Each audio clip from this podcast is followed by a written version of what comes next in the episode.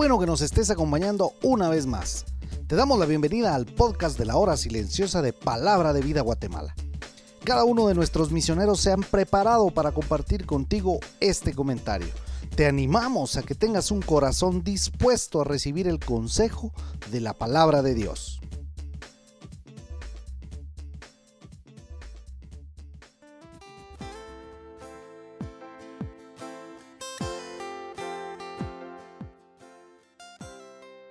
Hola, ¿cómo estás? Te saluda Daniel de la Rosa del Ministerio Palabra de Vida Guatemala. Y es para mí un privilegio compartir el devocional de la hora silenciosa. En esta oportunidad se encuentra en la carta que Pablo escribe a los filipenses en el capítulo 2, versículos 17 al 23, donde estudiaremos cómo Pablo ejemplifica que también los creyentes en Jesús pueden comportarse igual que su Maestro en primer lugar tenemos el ejemplo del apóstol Pablo, quien escribe en los versículos 17 y 18. Y aunque sea derramado en libación sobre el sacrificio y servicio de vuestra fe, me gozo y regocijo con todos vosotros. Y asimismo, gozaos y regocijaos vosotros conmigo. Vemos que Pablo estaba dispuesto a ofrecer su vida también.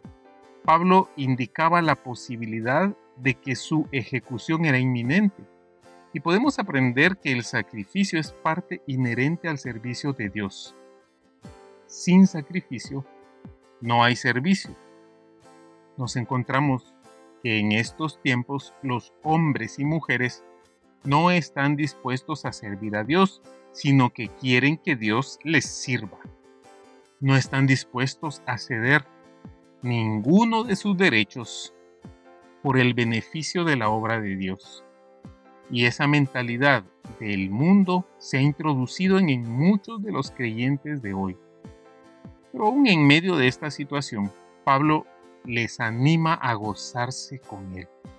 Y esa es la clase de gozo que produce saber que estamos haciendo la voluntad de Dios.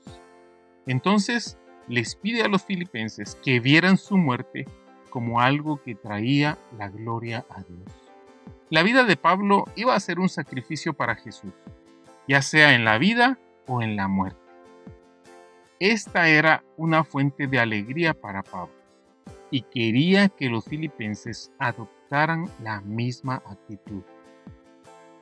Este es un gozo que no está basado en las circunstancias, sino en el hecho de una vida comprometida totalmente a Cristo Jesús. El segundo ejemplo lo vemos en la vida de Timoteo y encontramos cuatro características que el apóstol Pablo resalta de este joven pastor, quien aparece en casi todas las cartas de Pablo y casi siempre acompañándole en sus prisiones, un verdadero siervo, alguien sensible a las necesidades de los demás, alguien generoso, que no miraba por sus propias cosas, sino se enfocaba en las necesidades de los demás, porque todos buscan lo suyo propio. Él no era egoísta, ambicioso ni envidioso, sino alguien generoso y también un hombre sumiso, sujeto, subordinado, pues servía a Pablo como un hijo sirve a un padre.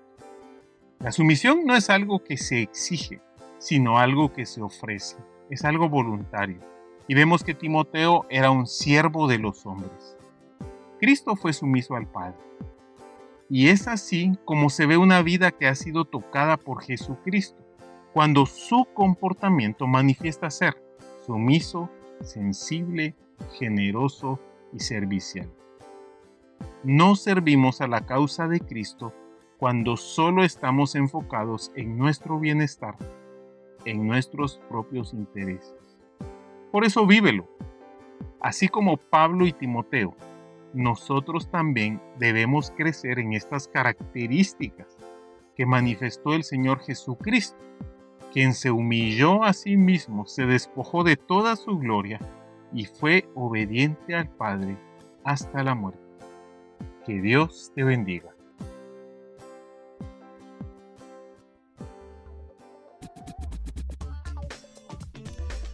Puedes ser parte del crecimiento espiritual de tus amigos compartiendo este podcast con ellos. Síguenos en nuestras redes sociales para recibir más recursos como este. Nos encontramos nuevamente el día de mañana.